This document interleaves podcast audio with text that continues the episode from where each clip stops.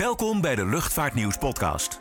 Je wekelijkse portie nieuws, updates en achtergronden over luchtvaart en zakenreizen. Hallo en welkom bij de Luchtvaartnieuws podcast, de allereerste van 2021. Mijn naam is Niek Vernooy en ik word vandaag weer vergezeld door Klaas-Jan van Woerkom. Deze week hebben we weer diverse onderwerpen te bespreken. Wie durft er weer te vliegen in de Boeing 737 MAX? Een nieuwe grootste gebruiker van de Airbus A350. Hoopvolle verwachtingen voor 2021. De introductie van de Embraer 195 E2 bij KLM. Het verdwijnen van de Fokker 100 uit het Europese luchtruim. En nachtvluchten op Schiphol. Laten we maar meteen even met Schiphol beginnen. De nieuwjaarsreceptie was afgelopen maandag. Klaas-Jan, hoe is die verlopen? Nou, virtueel in de eerste plaats. Dus geen champagne en bitterballen deze keer, maar gewoon thuis voor de buis. Ja, en wat meer sprekers dan normaal, toch? Dat klopt. Dit keer niet alleen een topman in zijn eentje op het podium, maar sprekers uit de hele breedte van de luchtvaart die hun zegje mochten doen. Ja, het hoogtepunt van de nieuwjaarsreceptie is natuurlijk jaarlijks de nieuwjaarsspeech van Dick Benschop. Wat waren de belangrijkste onderwerpen deze keer? Nou, als eerste natuurlijk de vervoerscijfers van afgelopen jaar. En die waren logischerwijs behoorlijk dramatisch. 71% minder dan normaal. In totaal waren dat nog geen 21 miljoen passagiers. Nou, zo weinig hebben we er sinds het begin van de jaren 90 niet meer gezien op Schiphol. Het vrachtvervoer deed overigens met een min van 9% wel relatief iets beter. En opvallend was ook een groei van 68% van het aantal vrachtvluchten. Nou, verder pleitte Dick Benschop voor een testbeleid in plaats van reisbeperkingen, zodat het vliegverkeer weer op gang kan worden gebracht. En voor de rest was er natuurlijk aandacht voor de vraag of we moeten vliegen, hoeveel we moeten vliegen en wat dat betekent voor het milieu en de omwonenden. Ja, geen wereldschokkende zaken dus verder. Nee, niet echt. Ja, over Schiphol en omwonenden gesproken. Er zou een verbod moeten komen op nachtvluchten. Dat vinden onder meer Schiphol Watch en GroenLinks. Ja, daar is inderdaad een petitie voor gestart. En dat mag op zich, hoewel het argument dat nu wordt gebruikt wel een beetje zwak is. Ja, dat is. Nou, er wordt vooral op emotie gespeeld. Mensen zouden het verschrikkelijk vinden om in alle vroegte op Schiphol te moeten zijn, om vervolgens op een onmenselijk tijdstip een vakantievlucht te pakken. Ja, daar zit wel wat in. Het is toch ook een drama om voor dag en dauw op pad te moeten gaan? Ja, maar goed, dan moet je misschien geen vakantiecharter boeken, maar een lijnvlucht. Want de gevolgen van een nachtsluiting die zijn namelijk best wel ingrijpend. Ja, voor de duidelijkheid, wat valt er onder het begrip nacht? Nou, een vlucht wordt aangeduid als nachtvlucht als die plaatsvindt tussen 11 uur 's avonds en 7 uur 's morgens. En daarvan mag Schiphol er jaarlijks 32.000 accommoderen. Maar dat aantal wordt de komende jaren stapsgewijs afgebouwd naar 25.000. Ja, dan is de vraag, wat zouden de gevolgen van een nachtsluiting kunnen zijn? Nou, de nacht wordt eigenlijk benut door drie soorten gebruikers. Je hebt vrachtvervoerders, vakantievliegers en netwerkmaatschappijen. Bijvoorbeeld DHL, dat is een vrachtvervoerder die graag in de nacht vliegt. En die verzamelen gedurende de dag zoveel mogelijk pakketjes in Nederland. En vliegen ze 's avonds vervolgens door Europa heen om ze de volgende dag in de brievenbus te stoppen bij degene die ze moeten ontvangen. Nou, daarnaast heb je vakantiemaatschappijen, zoals Transavia, die klanten door vroeg te vertrekken een zo lang mogelijke dag op de vakantiebestemmingen willen aanbieden. En dan heb je natuurlijk netwerkmaatschappijen, zoals KLM, de grootste netwerkmaatschappij van Schiphol. Die gebruikt de vroege ochtend om aankomende vluchten uit Noord-Amerika en Azië aan te laten sluiten op vluchten naar Europese bestemmingen. Ja, en die krijgen straks problemen als er niet meer mag worden gevlogen in de nachturen?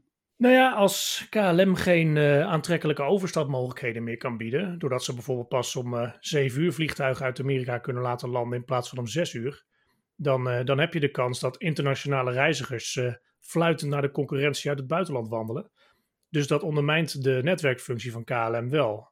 En daarnaast heeft minister van Nieuwenhuizen ook gezegd dat vluchten die nu in de nacht aankomen straks niet mogen worden verplaatst naar de randen van de nacht. Dat wil zeggen tussen 7 en 8 uur 's morgens. Dus de nacht wordt ook nog opgerekt. Voor vakantiecharters betekent het verder dat die later moeten vertrekken, waardoor luchtvaartmaatschappijen hun toestellen per saldo minder kunnen laten vliegen. Ja, en dan ontstaat dus de kans dat de prijs van een vakantie flink omhoog gaat. Ja, en op zich, het niet uitvoeren van nachtvluchten is fijn voor de omwonenden, maar niet per se voor het milieu.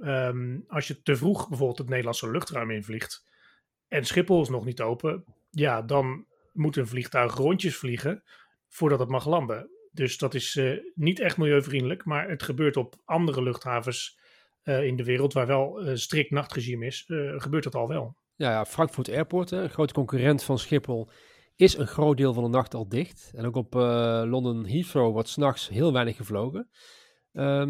Zou het ooit daadwerkelijk van een nachtsluiting kunnen komen op Schiphol? Alles kan. Het ligt natuurlijk volledig aan de politiek. Als er ergens een heel groene regering komt, dan is die kans natuurlijk groter dan als er een rechts-liberaal kabinet zit. Ja, afwachten dus. We gaan door naar de Boeing 737 MAX. Sinds vorige maand vliegt ze weer. Het geplaagde vliegtuig van Boeing.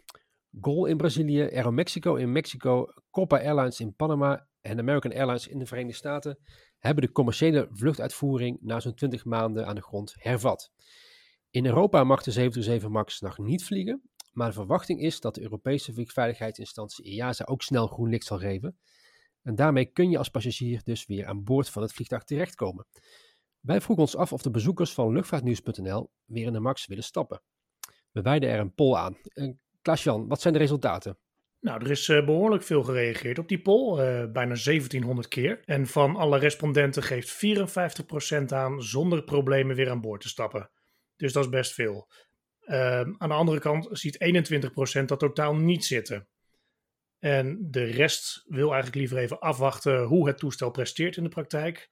Of ze willen alleen aan boord als er echt geen andere keuze is. Ja, de EASA heeft nog geen toestemming gegeven, maar die lijkt er wel te komen, toch? Ja, zeker. Het lijkt eigenlijk een formaliteit tot er witte rook komt vanuit Brussel. Zitten luchtvaartmaatschappijen daar met smart op te wachten op dit moment? Ja, ik denk het op zich wel. Hè, want ondanks de coronacrisis is er toch een behoefte aan zuinige vliegtuigen. En de MAX is nu eenmaal een stuk zuiniger dan bijvoorbeeld de Boeing 737-800. Is de MAX eigenlijk een verkoopsucces in Europa? Nou, ik heb het even nagezocht. Het type verkocht voordat het wereldwijde vliegverbod van kracht werd behoorlijk goed. Er zijn ruim 600 toestellen besteld.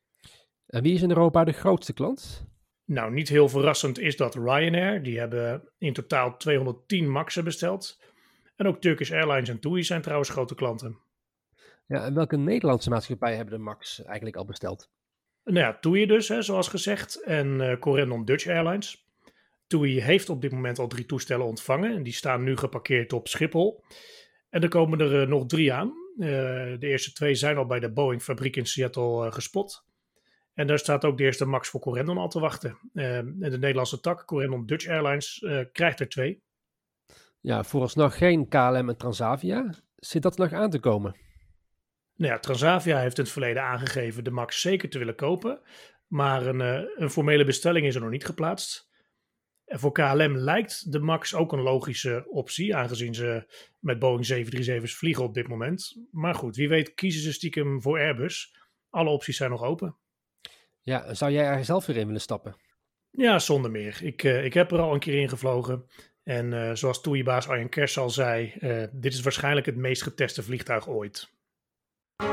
Word nu abonnee en ontvang 12 keer per jaar het Luchtvaartnieuws magazine. En onbeperkt toegang tot nieuws en achtergronden op luchtvaartnieuws.nl en zakenreisnieuws.nl. Ga voor meer informatie naar luchtvaartnieuws.nl/abonneren. Het jaar 2021 betekent voor KLM onder andere de introductie van de Embraer 195 E2. Dat type komt in dienst bij KLM Cityhopper en gaat daar Europese vluchten uitvoeren. De training van de eerste lichting piloten is inmiddels gestart. Ja, dat klopt. KLM heeft 21 E2's besteld en een optie op nog eens 14 toestellen. En de eerste E2 komt in de loop van dit jaar bij de vloot. Ja, wat is er anders aan de E2 dan aan de huidige Embraer-vloot van KLM? Nou ja, van buiten vallen een paar dingen op. De E2 staat iets hoger op de pootjes, heeft grotere motoren en winglets zitten er ook niet op. En de E2 is ook groter. In totaal kunnen er 132 passagiers mee uit mijn hoofd. En daarmee is de E2 dus straks het grootste vliegtuig in de vloot van KLM Cityhopper. Jij hebt al wel eens meegevlogen op een demonstratievlucht van zo'n E2. Hoe was dat? Nou, je merkt dat het type echt behoorlijk stiller is dan de toestellen die KLM Cityhopper nu heeft. En dat komt dus door die nieuwe motoren. En die zijn overigens ook een stuk zuiniger. En volgens de piloten die ik sprak op de vlucht vliegt het toestel trouwens ook echt als een zonnetje. Ja, KLM begint nu piloten op de E2 al te trainen. Is dat veel werk eigenlijk? Nou, op zich zijn de huidige Embraers en de nieuwe E2 goed met elkaar te vergelijken. Je mag beide types ook onder één type rating vliegen. In de cockpit zelf valt vooral op dat er in de E2 4 grote schermen in het dashboard zitten. En in de huidige Embraers zijn dat er 5, die zijn iets kleiner. Maar goed, de meeste knopjes en schakelaars zijn over het algemeen vrij hetzelfde. Waardoor de standaardprocedures redelijk snel onder de knie te krijgen zijn. Hoe lang duurt zo'n training? Nou, volgens Embraer tussen de 2,5 en 5 dagen. Het gaat dan vooral om proceduretraining en het werken met de nieuwe krachtigere motoren. De E2 is zoals gezegd iets langer, dus het zwaartepunt ligt iets verder naar achter. Dus het is eigenlijk vooral een kwestie van wennen. Ik heb me laten vertellen dat de E2 eigenlijk hetzelfde aanvoelt qua besturing als de huidige Embraers. Van Embraer naar Airbus. Qatar Airways is sinds de jaarwisseling de grootste gebruiker van de A350. Ondanks de coronacrisis stiekem dus gewoon de vloot uitgebreid. Ja, dat klopt. Qatar maakt er geen geheim van dat de vloot moet worden vernieuwd en uitgebreid. De A380's zien we waarschijnlijk niet meer terug, of in ieder geval niet heel snel. En ook de A330 en A340 gingen er eerder al uit. Maar de A350 moet de komende jaren de ruggengraat worden van de vloot, samen met de Boeing 777X. En wat maakt de A350 zo bijzonder? Nou, vooral de zuinigheid. Door nieuwe motoren verbruikt het toestel redelijk weinig brandstof, relatief gezien. Als je het vergelijkt met oudere types. Maar goed, dat geldt ook voor concurrerende modellen, zoals de Boeing 787 Dreamliner en dus de 777X. Nou, onder passagiers is het type populair. Hoe komt dat? Nou, vooral omdat het van binnen dus zo stil is. Aan de andere kant, in economy class hebben de meeste maatschappijen een 3-3-3-indeling. Daar word je als reiziger doorgaans minder gelukkig van. Dan kun je beter in een A330 stappen. Qatar Airways is nu dus de grootste A350-gebruiker. Hoeveel hebben ze er eigenlijk? Nou, in totaal nu 53, met nog eens 41 in bestelling. En de één na grootste gebruiker is nu trouwens Singapore Airlines. Die hebben er 52. Ja, bekend is dat de A350-order van KLM eerder al werd geschrapt. Maar toch is het type vaak te zien op Schiphol. Wie vliegen er allemaal mee? Nou, dat zijn er een flink aantal. Singapore Airlines, China Airlines, China Southern en China Eastern. Delta, Cathay Pacific en af en toe ook Qatar. Dus ze vliegen echt af en aan. Ondertussen vliegen er steeds minder Fokkers in Europa. Sinds de fabriek in 1996 failliet ging, werden toestellen als de Fokker 50, Fokker 70 en Fokker 100 nog lange tijd enthousiast gebruikt. Maar het einde lijkt in zicht. Wat is de situatie op dit moment? Nou ja, om te beginnen, het is lang geleden dat zich zoveel spotters op Schiphol verzamelden voor een Fokker 50 als afgelopen week. En toen kwam er een toestel van Air Antwerp aan. En dat geeft wel aan hoe zeldzaam de Fokkers aan het worden zijn. Ja, want deze week kondigde de Duitse Avanti Air aan om de laatste Fokker 100's de deur uit te doen. Dus daardoor wordt de kans om met een Fokker te vliegen nog steeds kleiner. Ja, inderdaad. En ergens is dat natuurlijk ook wel logisch, want veel toestellen zijn dik 25 jaar oud en nou niet meer bepaald de zuinigste. Maar goed, jammer is het wel. De Fokkers waren geliefd bij passagiers en bemanningen en ook technici waren er over het algemeen goed over te spreken. Ja, waar moet je heen om in Europa nog met een Fokker te kunnen vliegen? Nou, de meest logische optie lijkt Air Antwerp. Die vliegen met de Fokker 50 van Antwerpen naar Londen. Althans, nu even niet vanwege alle corona-perikelen. En binnen Zweden, bij Amapola, kun je ook met de Fokker 50 vliegen. Maar dat is een stuk verder van huis en dat zijn alleen maar binnenlandse routes.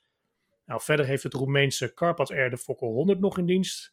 Maar die vliegen alleen charters en in opdracht van andere luchtvaartmaatschappijen. Dus het beste kun je eigenlijk echt naar Australië of Iran of het Caribisch gebied als je heel erg graag in een Fokker wil vliegen. Dit was de Luchtvaartnieuws podcast voor deze week. Zoals altijd, check het laatste nieuws op luchtvaartnieuws.nl en vergeet je niet te abonneren op deze podcast. Tot de volgende keer. Bedankt voor het luisteren naar de Luchtvaartnieuws podcast. Voor opmerkingen, vragen of suggesties, mail ons redactie@luchtvaartnieuws.nl. Een fijne dag. En graag tot de volgende podcast.